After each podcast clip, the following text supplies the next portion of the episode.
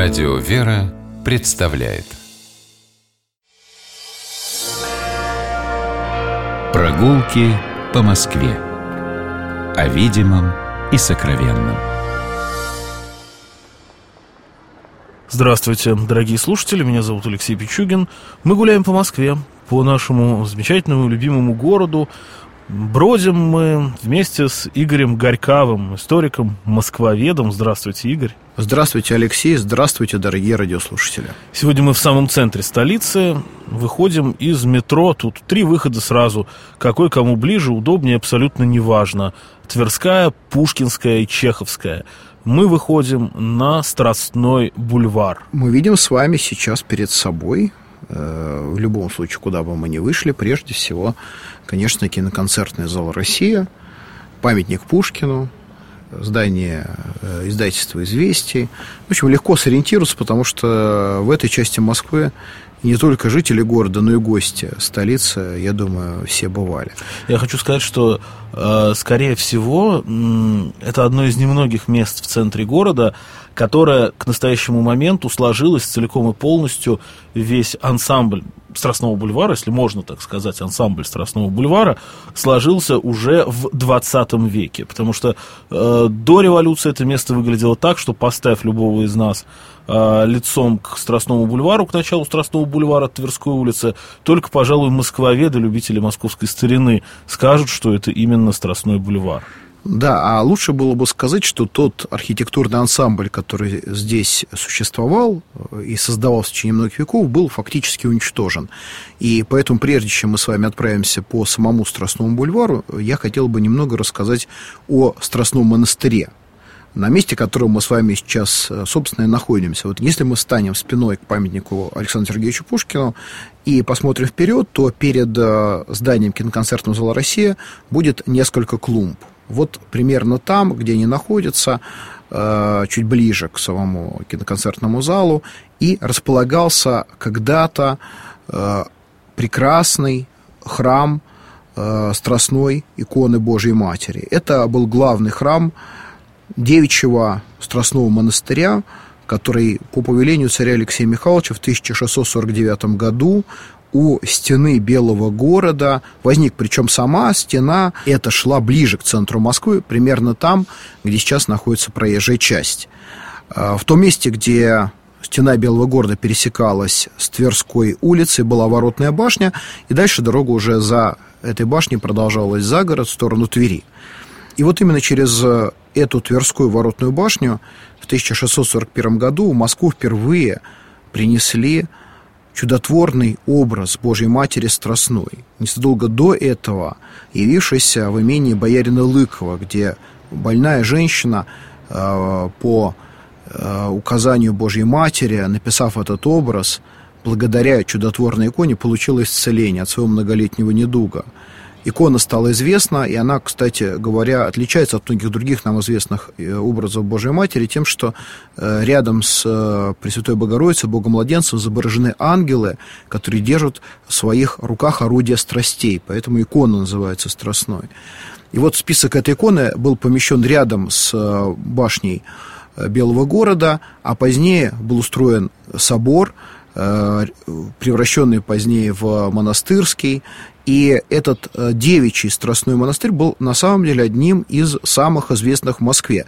И знаете, почему Алексей был почему? так известен? Нет, нет, нет, Но наверное, по- не знаю. Потому что, собственно, Тверская дорога – это Санкт-Петербургский тракт. И в XVIII Логично. веке эта дорога из столицы в центр русской провинции, в город Москву.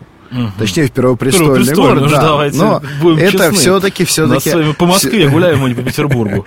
Да, но все-таки это была вторая столица, и вот из первой столицы во вторую самые разные люди, в том числе и э, героиня романа Евгения Онегин, Татьяна, э, тоже э, въезжает в Москву по Тверской улице. И существовал благочестивый обычай остановиться, выйти, подойти к колокольне, которую в 20-х годах XIX века э, на площади у Страстного монастыря построил замечательный архитектор Михаил Быковский.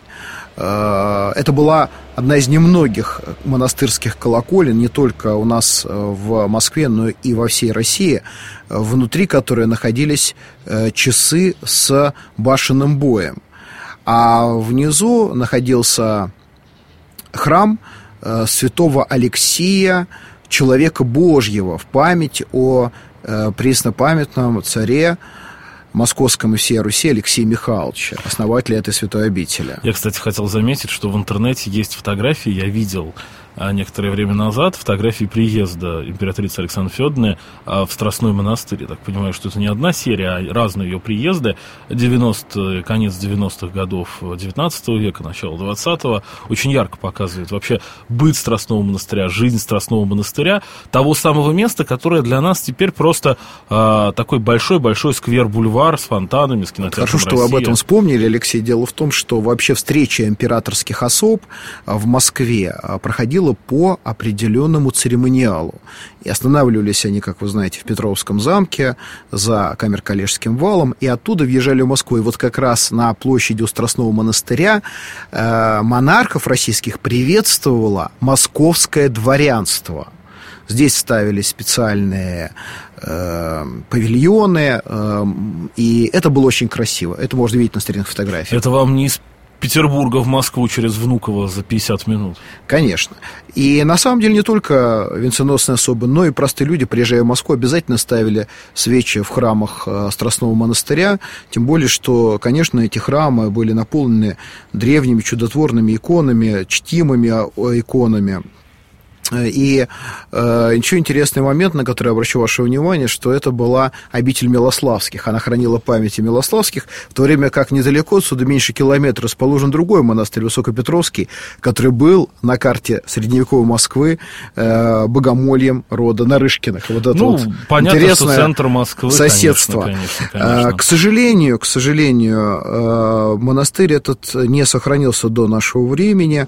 Вообще ему такая судьба выпала стать в 29 году а, центральным антирелигиозным Совершенно музеем. верно. И не просто музеем антирелигиозным, а одно из, один из экспонатов музея – это дохлая крыса, которую специальным образом содержали так, чтобы она не разлагалась так. Безбожники иллюстрировали э, посетителя музея тезис о том, что э, мощи нетленные будто бы являются таковыми из-за каких-то э, манипуляций, которые верующие люди, церковники, монахи, соответственно, с ними производили. В 1937 году улицу Горького расширяли, и Страстной монастырь мы утратили, наверное, навсегда. По крайней мере, тот Страстной монастырь, который Но был. буквально несколько лет назад, когда там прокладывали коммуникация, э, видимо, нашли э, фундаменты э, трапезного храма Антония Феодосия Печерских, который был расположен туда как раз ближе к центру Москвы. Но что с ними будет дальше? Будет ли это какой-то музей или будет поставлена памятная часовня на месте ныне уже не существующей обители?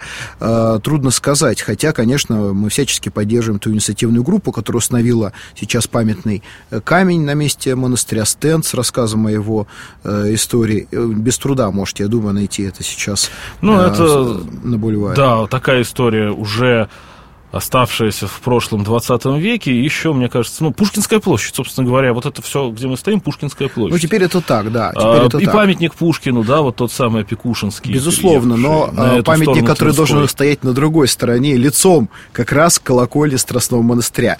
Впрочем, э, это уже другая сторона, это Тверской бульвар, когда-нибудь мы, надеюсь, еще об этом поговорим, а сейчас я предлагаю пройтись как раз вдоль Страстного бульвара к единственно сохранившемуся зданию э, Страстного монастыря, Э, к нему непосредственно пристроен сейчас киноконцертный зал «Россия». Если вы приглядитесь внимательно, то э, на фасаде того дома, к которому кинотеатр примыкает, э, легко различаются следы иной эпохи. Это совершенно другие наличники, совершенно другая, видимо, планировка зданий. Это гостиница, паломническая гостиница, которая была частью строений Страстной женской обители. Это вот что мы можем сказать про Страстной монастырь и эту часть Пушкинской площади, эту часть Страстного бульвара, но все это не исчерпывается, конечно же, Страстным монастырем.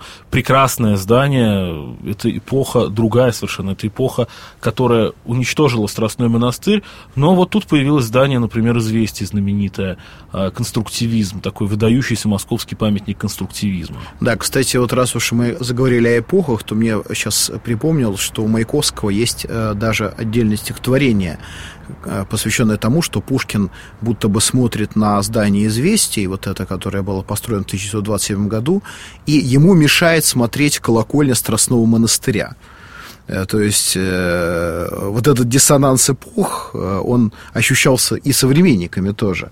Но здание все-таки интересное на фоне позднее выстроенных сооружений. Мне кажется, оно заслуживает внимания просто как образец такого интересного конструктивизма. И особенно вот это, конечно, круглое окно в кабинете главного редактора «Известий». Согласитесь, Алексей? Да, смотрится интересно. 25-27 годы постройки это здание. То есть оно еще помнит Страстной монастырь прекрасно. Да, конечно, есть фотографии, где они как раз вот э, и находятся, эти две эпохи, их э, и диалектическая несовместимость, и противоположность, и одновременно такое интересное соседство на этих фотографиях э, мы отмечаем. Ну и, конечно, вот интересно, что когда-то это старое здание известий э, соседствовало с еще более древним памятником московской старины, знаменитым э, домом Фамусова.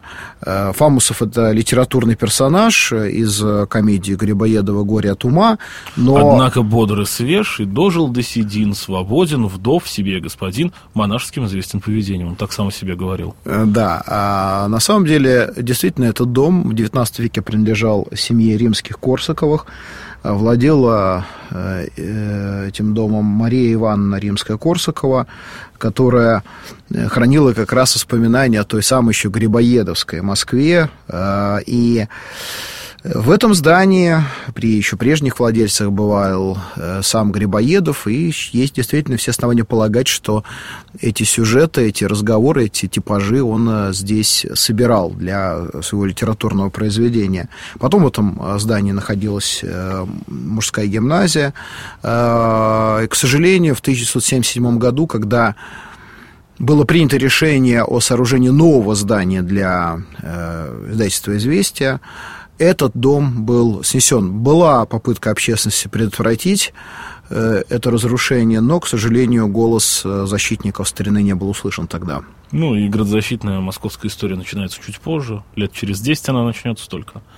Интересное место посмотрели мы сегодня, часть Пушкинской площади, часть Страстного бульвара, э, сумели зайти в несуществующий ныне Страстной монастырь, здание известий, хотя, конечно же, говорить о Страстном бульваре можно долго и много. Сюда входят и интересные здания, и много интересных историй связано с этим местом. И мне кажется, любой человек, который хоть раз бывал в Москве, э, на Страстном бульваре тоже был. Хотя бы просто по Тверской мимо проходил. Мне кажется, этим Алексей Москва интересно. Здесь можно копнуть, и копнуть глубоко, и тогда открываются многие-многие образы прошлого, минувших эпох. Ну, а на Страстном бульваре копнули в прямом смысле слова совсем недавно. Спасибо, Игорь Горькавый, москвовед, историк, я Алексей Пичугин. Мы с вами прощаемся. Гуляйте по Москве, любуйтесь ею и любите наш город. До свидания. До будущих встреч. Прогулки по Москве. О видимом и сокровенном.